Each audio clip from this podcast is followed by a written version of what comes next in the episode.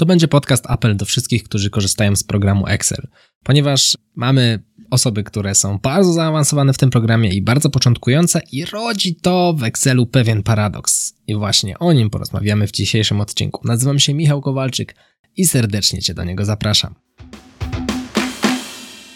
Excel to program do wszystkiego, więc podobno do niczego. Ale czy tak jest na pewno?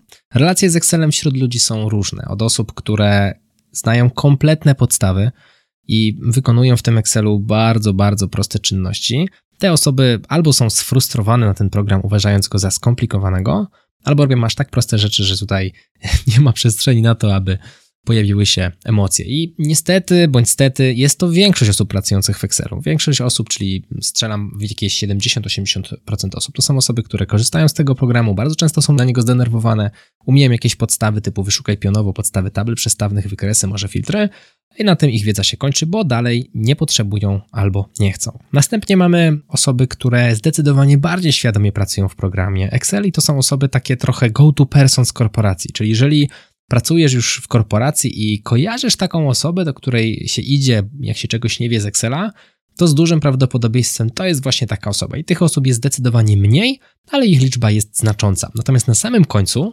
tego peletonu znajdują się mastersi, czyli osoby, które są zakochane w programie Excel, każdą wolną chwilę spędzają na forum technicznym Microsoftu śledząc nowinki.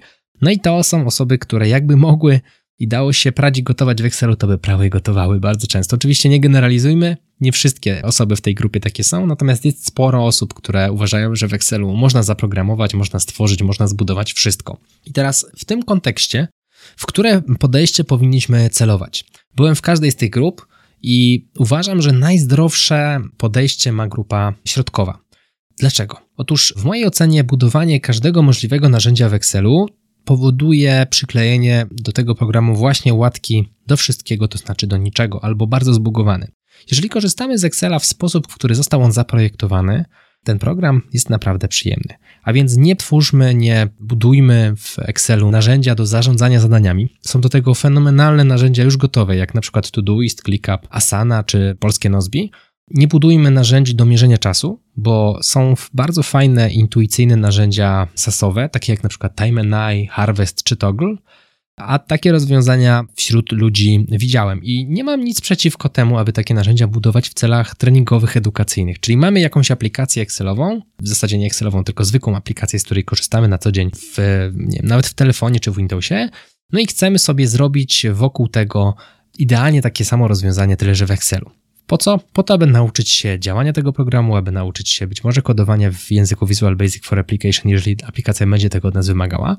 To to jest naprawdę fajne ćwiczenie. Mamy gotowy projekt i robimy trochę taki reverse engineering. Próbujemy odtworzyć, co tam z tyłu, pod spodem, pod tym programem siedzi tę samą logikę próbujemy przekuć do Excela. To jest naprawdę fajny sposób na to, aby uczyć się programowania Visual Basic for Application albo pracy w Excelu, do tego jak najbardziej zachęcam. Pamiętajmy też, że jeżeli nie jesteśmy nauczeni jakichś narzędzi, no to znowu, kiedyś Excela też nie umieliśmy. Warto w mojej ocenie być otwartym na korzystanie z nowych narzędzi.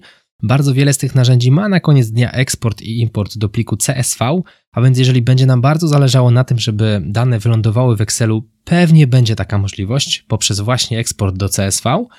Więc na koniec dnia ta analiza faktycznie może w tym Excelu zostać wykonana, ale ja zachęcam do tego, aby jednak próbować się tutaj przekonać do programów, które spełniają świetnie swoją funkcję, jak na przykład te, które tutaj w czasie tego odcinka już wymieniłem. To nam zabezpieczy opinię Excela. Wiadomo, że nie chodzi nam tutaj o to, żeby Excel miał świetną opinię, ale chodzi też o to, żeby nam się wygodnie pracowało. Bardzo często te narzędzia, które sami tworzymy albo ktoś stworzy dla nas w Excelu, mają problem z UX. UX to skrót od User Experience, czyli w momencie, gdy mamy skorzystać z tego narzędzia, ono jest działające, ale wymaga bardzo dużo ostrożności. Czyli nie jest, tak kolokwialnie mówiąc, idiotoodporne.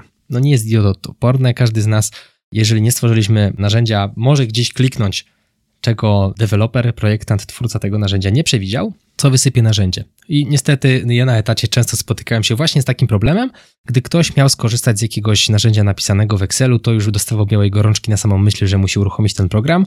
To trochę jak stąpanie po polu minowym, nie wiadomo w co kliknąć, aby się nie zepsuło.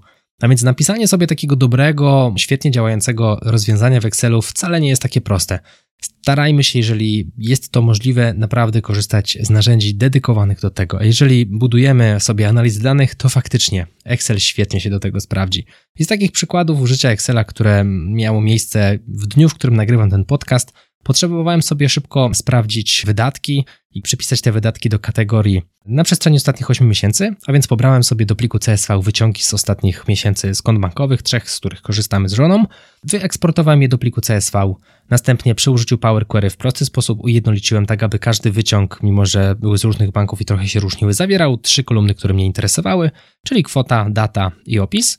No i na tej podstawie stworzyłem sobie czwartą kolumnę z kategorią, gdzie przejechałem sobie po prostu linijka po linijce i podopisywałem sobie te kategorie według potrzeb. No i faktycznie w tym przypadku eksport do Excela jak najbardziej dał radę, potem można łatwo sobie przeanalizować na przykład kategorie tych wydatków. A więc prosta rzecz i tutaj Excel jak najbardziej by się spisał. Natomiast gdybym miał pisać jakieś całe zaawansowane narzędzie do budżetowania i tak dalej, no pewnie by mi się nie do końca chciało. Są do tego też dedykowane narzędzia, chyba że mówimy o budżecie firmowym, no to tutaj jak najbardziej budżet firmowy w Excelu to jest coś, co warto robić i taki również prowadzę. A więc jeżeli chcesz nauczyć się takiego świadomego korzystania z programu Excel, aby trafić do tej środkowej grupy, czyli nie tych osób, które w ogóle w Excela to ciężko, ani też do tych, które w Excelu to wszystko, tylko do tej grupy, która korzysta z Excela w sposób, w który został zaprojektowany, zachęcam Cię do odwiedzenia strony naukaexcela.pl. To był Excellent Work Podcast. Jeżeli podobał Ci się ten odcinek, wyślij go proszę jednej osobie. Do zobaczenia i do usłyszenia w kolejnym odcinku. Mówił dla Ciebie Michał Kowalczyk. Trzymaj się, hej.